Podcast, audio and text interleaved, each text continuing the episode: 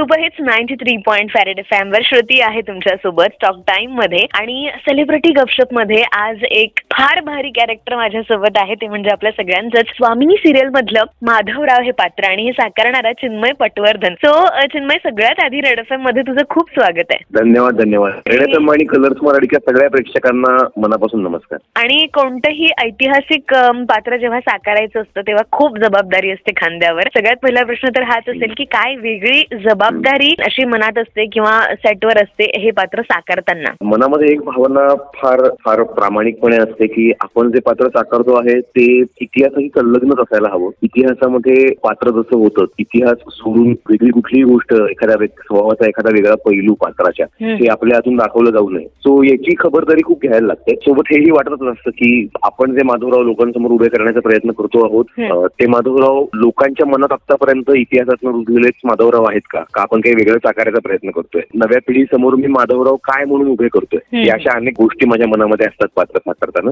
पण मी जास्तीत जास्त असा प्रयत्न करतो की मी पात्राशी प्रामाणिकपणे राहून काम करेन. आणि रमा आणि माधवराव यांच्यामधला अबोला जो आहे तो आम्हाला सहन होत नाहीये. आणि अर्थात तुम्हाला ही- आणि जेव्हा ऐतिहासिक सिरियल असते तेव्हा आपण मनाने कधीही काही ट्रॅक आणू शकत नाही. हे एक बंधन असतं. त्यामुळे हे तुमच्या मनातल्या भावना रमेपर्यंत कधी पोहोचणार आहेत? खर तर जितकं तुम्हाला अबोला अस्वस्थ करतोय तितकाच तो मला आणि रेवतीला पण अस्वस्थच करतोय. कारण आम्हाला एकमेकांवर सतत चिडावं लागतंय.